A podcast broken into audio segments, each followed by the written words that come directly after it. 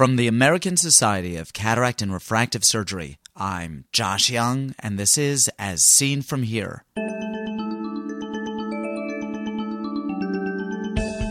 On today's podcast, prostaglandin analogs, risks, benefits, alternatives. The studies showed when we, when we synthesized them that latanoprost and brimonidine were pretty much equally efficacious, but the adverse events were higher in the brimonidine. First, this. In order to provide medical education free of commercial bias, as seen from here requires a financial interest disclosure before any podcast program. Dr. Hodge declares no real or apparent conflicts of interest. Are you going to the ASCRS annual meeting in Chicago this month? Come and meet me. I'll be presenting a paper on April 8th in session 4E and giving a course that afternoon. The course is a kind of workshop on podcast creation and on using Web 2.0 tools like wikis and blogs. You can't miss me. I look just how I sound. We've discussed glaucoma diagnosis and surgical therapy with a high degree of granularity. But when it comes to medical therapy, this podcast has painted in pretty broad strokes. Not today. My guest is William Hodge, and he's just published results of a study examining the efficacy and harm of prostaglandin analogs in comparison to dorzolamide and brimonidine. Want to know how things stack up? So did I. To provide some scale by which we can compare the efficacy of these medications, what level of intraocular pressure reduction is recommended by the AAO and by the European Glaucoma Society? Well, they're, they're um, talking about 20 or 30 percent um, reduction from baseline is, you know, ideal. The reality is, though, if you look at the AGIS studies, even one millimeter reduction in the long term can be important. When you look at trials that compare average uh, pressures of, of a lot of patients, often one or two millimeters is all you really get. So, uh, and that's how we really judge the efficacy of the drug. In any one patient, we'd like to see 20 or 30 percent reduction from baseline. But for these studies, even one millimeter and certainly more than one millimeter on average can be important.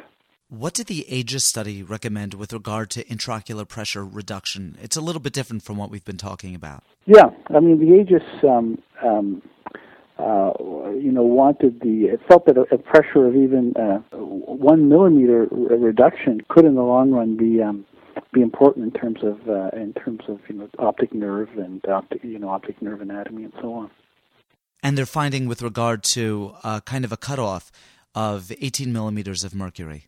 Right, and the 18 millimeters also is uh, because it's not a normal distribution, so they felt 18 might be a a suggestion. You know, of course, everyone, every patient. Another thing that's done commonly, at least in Canada, from a consensus guideline, is to try to look at a target pressure. So you wouldn't necessarily say 18 for sure, but 18 is, you know, is one of their recommendations to put in the in the forefront of your mind. That's right. What are the classes of medication for IOP reduction, and what are their mechanisms of action? So we have beta blockers. They reduce um, aqueous production, and we have the um, the alpha agonists, and they reduce uh, production and probably a a little bit on the outflow side as well. We have um, the prostaglandin analogs, and they they increase uveoscleral outflow through a few different mechanisms, maybe directly and probably uh, biochemically. We have the carbonic anhydrase inhibitors that um, uh, that uh, also reduce production, and we have a few other more or less old timers like pilocarpine, and uh, uh, but uh, they they aren't used as much anymore. Bill, can I get you to discuss in a little more detail the mechanism of action of the prostaglandin analogs? Well, the prostaglandin analogs felt that they increase the outflow of, um, of, of aqueous, and they probably do by upgrading enzymes called metalloproteinases, which which are felt to uh, the theory is that they keep the trabecular meshwork um, open, probably by enzymatically modifying the pores in some way through the perhaps some chemicals in the walls of the trabecular meshwork. And by operating the, the uh, these uh, metalloproteinases, it's felt that basically the pores in the trabecular meshwork are probably kept open and healthier. And in general terms, they're felt to upregulate uh, those enzymes. And there's some evidence that they have some action on ciliary body tension too. Ciliary body tension, and also probably some direct action on uveoscleral outflow as well. Um, so there's probably a few different ways they work. What evidence existed prior to this study to suggest that prostaglandin analogs might cause harm? One of the issues in respect, with respect to ophthalmology is that they may, they may uh, increase inflammation, and so that perhaps could cause harm in a few different ways, maybe maybe even in glaucoma, but in other ways as well. Um, for instance, uh, uveitis or cystoid macular edema, and um, so that that's that's still a, a, bit of a concern overall. Um, so in any systematic review like this, you would always compare efficacy and harm sort of routinely, routinely, even if even if there were no, even if a priori, you know, you didn't even have an idea that there might be, you'd always look at both that efficacy and harm to give the you know, to give the most unbiased estimate of the medication. But when you're talking about harm, can you give me some examples of what might constitute harm in this context? Yeah, it could be any. I think for prostaglandins, I think uh, the, uh, in, pro-inflammation is what we would be most concerned about. Of course, a lot of other minor things like eyes just being red and irritated.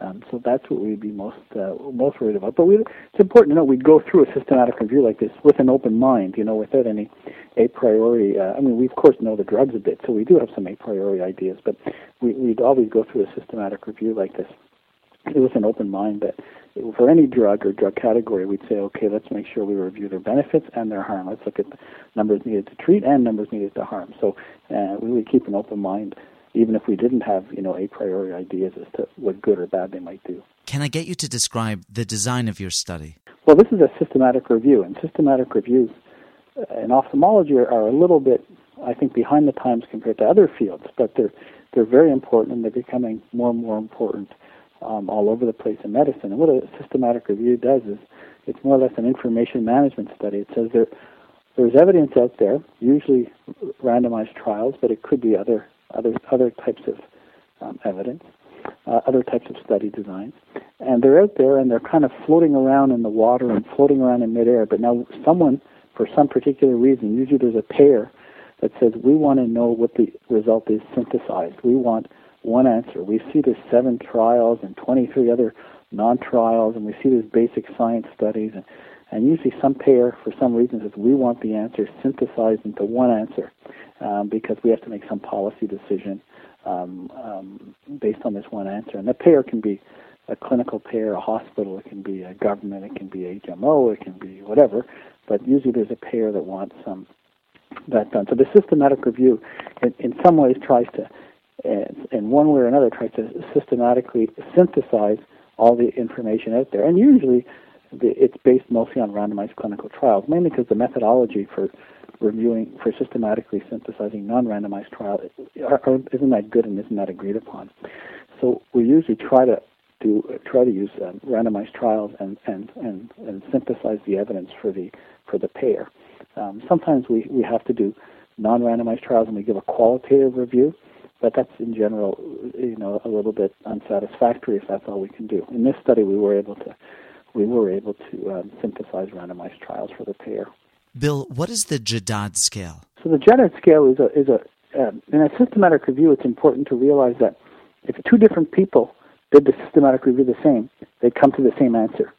Um, so it's not a narrative review. It's not an opinion piece. It's not someone kind of doing their best to put things together. And um, um, we recently did a systematic review on wait time for cataract surgeries, and the, the payer uh, provided um, um, two provided money for two people, two groups to do it, and we came to virtually identical answers. We presented at the same meeting, and the, uh, and we, we we came to virtually identical answers. So that's done because there are very um, uh, there are very rigorous ways to, to, to do the review. And one of them is to is to assess the quality of a randomized trial. So a JADAD scale is one of those scales that assesses the quality of randomized trials. So in every systematic review, not only is there a quantitative um, synthesis of everything, but also the um, the trials are all evaluated with this JADAD scale, and it basically looks at uh, three or four parts of a randomized trial, and if it's if it's mentioned in, in, the study that it was done, then it's given a check yes, and if it isn't, it's given a check no, and the total is out of five, and you know it's considered good studies or three or above, the higher the better, and under three are considered poor randomized trials. Although they're still randomized trials, and maybe part of it was done, so we still include them. Some people feel you should adjust the final answer for the JADAD scale. So if you you should weigh the, the better studies a little heavier. Most people don't in systematic review methodology feel that, so so we didn't. Um, but there are some people who think you should you should weigh the higher JADAD scores a little heavier in your final in your final um, numerical value. We didn't do that. Most people don't do that, but that's what the scale is. What were your inclusion and exclusion criteria for this study? Yeah, so the inclusion criteria were that people had to be we had to find a randomized trial. So now again, we're, when, we, when you do a systematic review, we include and exclude studies, not patients. So the, the unit of study isn't a molecule or a cell it, or even a person. It's actually just studies. So the unit of study are studies. And we included studies that where people were over 18 with high intraocular pressure, and at least one of the interventions had to be a prostaglandin because our payer wanted us to look at prostaglandin versus other drugs. And um, uh, we had to include a, treatment of, we included the treatment of naive patients or patients who had received an appropriate washout period prior to treatment. And uh, basically, those individuals who didn't meet a study that didn't meet those inclusion criteria were excluded. Basically, you mentioned the payer. Who was the payer for this study? Yeah, the, the payer was basically the Canadian government, who paid, uh, who who basically asked what's called the Canadian Agency for Drug Health Technology to do this study. And the reason was that um, the Canadian government wanted to decide if prostaglandin should go on what's called the formulary, which means the, the, the, the government will pay a significant or all of the uh, drug costs for patients who meet certain criteria. If it's not on the formulary, the patients have to pay themselves, but the government would like to see enough high quality evidence so that the drug should go on the formulary. So the, the government asked the Canadian Agency for Drug Health Technology to do this, and they asked me to be the clinical lead on it. So that's basically who the pair was this time. You employed Cochrane software, but you did not query the Cochrane database? Yeah, the Cochrane database um, I believe was part of the um, uh, part of the search strategy. I'm almost certain it was. Yeah, they, we had information technologists do that, so it's not right off the tip of my fingers, but I remember reviewing it uh, tonight just for this, uh, and I'm pretty sure that we reviewed the Cochrane database. Let's break down your results. What did you find when comparing latanoprost to brimonidine? The study showed when we when we synthesized them that latanoprost and brimonidine were pretty much equally efficacious um, in the trials. I think there were three formal trials that looked at and looked at that, and they were pretty much efficacious. But the adverse events were higher in the brimonidine, and uh, most of those adverse events were severe allergy. Um, they weren't really they weren't any brutal life-threatening events, but they were severe allergy requiring patients to um, stop the drug. So when it came to um, Xalatan versus brimonidine, the efficacy was very similar from the from the trials, but Xalatan seemed to win out, if we can say that, based on adverse events, and that um, the adverse events were higher in the um, in the brimonidine group. What about latanoprost versus dorzolamide? Right. So latanoprost versus dorzolamide, uh, it, it, turned out that latanoprost was much more efficacious. I think by over two millimeter mercury drop. So in this case, latanoprost um, was basically a better drug based on efficacy. And I think most people felt that, you know, that sort of, I think most people, I'm not a glaucoma subspecialist myself, but, you know, I do take care of a lot of glaucoma patients because of my subspecialty. And I think most people sort of on the street or just from reading individual trials felt that was the case. And that's what the systematic review showed. What constituted an adverse event and how did the different groups compare? So an adverse event is, is when we do these reviews is, is, is broadly defined. We, we'll let the study define it. Um, and, and so they're broad, and virtually any time any adverse event is mentioned, we'll, we'll count it. And if it's a severe adverse event, usually that means they have to stop the drop or stop the drug. Uh, with the um, Xalatan and Alphagan group, uh, the the adverse events were about the same. The adverse events were, were, were greater for Alphagan, but against dorzolamide they were um, quite similar. I can't remember the exact details, but that they, they panned out to be quite similar uh, between those two drugs. But the efficacy was different with them uh, against dorzolamide. Did you look at second line therapy? Only in one study. So it's a study that compared uh, latanoprost with alphagan, uh, in who already um, failed one other monotherapy, and patients did a little better with the um, uh, with the Xalatan uh, with Xalatan in terms of getting a 20% reduction in IOP from baseline. So um, that was one study that the seventh RCT. Uh, it couldn't be, you know, quantified and couldn't it couldn't be brought into the main meta-analysis because it's a whole it's a whole different question. But that was the um, that was the study we found for second line therapy. When you say it's the seventh RCT, it's the seventh randomized control trial. Exactly. Yeah. The differences in efficacy between some of these medications is small. Let me ask you, how significant is a one millimeter of mercury difference? It's a it's a great question. I think one millimeter in any one patient, especially in the short term, probably doesn't matter much. One millimeter, though, with a whole bunch of patients uh, on, on an average in a study, matters more. and more than one millimeter in a whole bunch of patients in a study, like two millimeters or more, which I think was the result against dorzolamide, probably matters a lot. I mean, we've also done primary studies ourselves looking at ALT versus SLT, two lasers for glaucoma, and um, anything over one millimeter we considered important when we were looking at binary outcomes. So, in a, in a study, one millimeter probably counts for something, and and more than one definitely counts for a lot when we're averaging over all these patients. Again, any one patient, one millimeter at any one visit isn't a big deal, but on average in these studies, one is, I think, important, and more than one is very important. Bill, how important in a clinical setting are these adverse events? The, the adverse events, they're important because they're not life threatening, they're not vision threatening, but we know they're important in glaucoma because if someone has an allergy, usually we would stop because even a local allergy is important enough to stop a drug.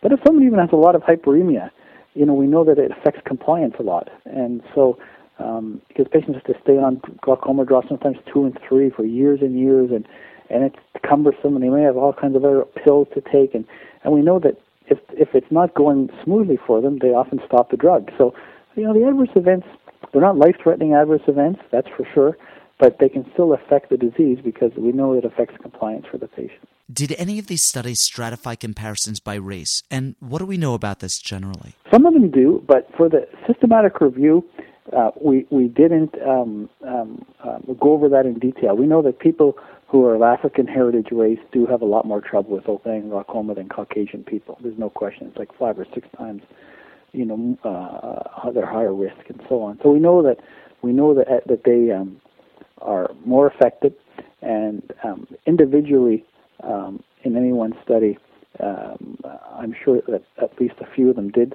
stratify by race. At least the ones that two did in the United States that ended up in the last um, in, in the final seven.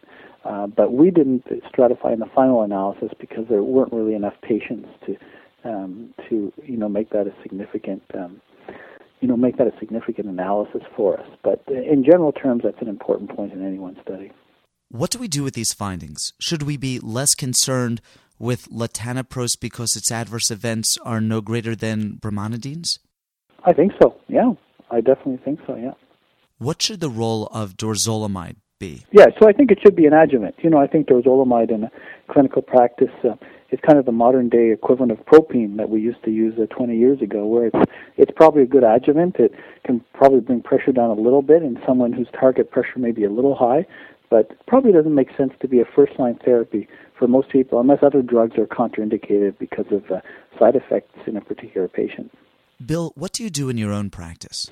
In my own practice, it's a little tricky. We haven't talked much about beta blockers because beta blockers are coming in another, or are, are, have been published, is been published in terms of cost effect, effectiveness uh, in a different study, and their efficacy in, is, is, is impressed in a different study. So we haven't talked about beta blockers, and they're they're a big big component of this that we haven't talked about and it's it's going to be uh, published in a different study. But the issue really comes down to I think beta blocker versus um, versus prostaglandin to be first line therapy. My practice is different because I do a lot of uveitis and cornea, and, and, and the cornea patients are on a lot of steroids, so they have high pressure. And, and they can get CME. So because they can get CME and I have a lot of uveitis in my practice, I tend to use beta blockers first. But I think for a lot of people in practice, it's a bit of a toss-up between beta blockers and prostaglandins first. And um, prostaglandins might be a little more efficacious, but beta blockers a little bit more cost effective, and it's a little controversial which should be first. In my practice, it's probably a beta blocker first just because of the nature of my practice. Bill Hodge, thank you so much. Well, no problem. Yeah, thanks for calling, and I hope uh, I hope it uh, ends up being something useful for some people. William Hodge is professor of ophthalmology and epidemiology at the University of Ottawa Eye Institute in Ottawa, Ontario. His paper, The Efficacy and Harm of Prostaglandin Analogs for IOP Reduction in Glaucoma Patients Compared to Dorzolamide and Brimonidine, a systematic review, appears in the January 2008 issue of the British Journal of Ophthalmology. Ask questions of Dr. Hodge or any of our previous guests, or make a comment about any of the topics we've discussed. These interviews are meant to be the start of a conversation in which you participate. Call our listener response lines. In the United States, dial area code 646 808 0231. In the United Kingdom, dial 020 7558 8275 or Skype JYoungMD. As Seen From Here is a production of the American Society of Cataract and Refractive Surgery.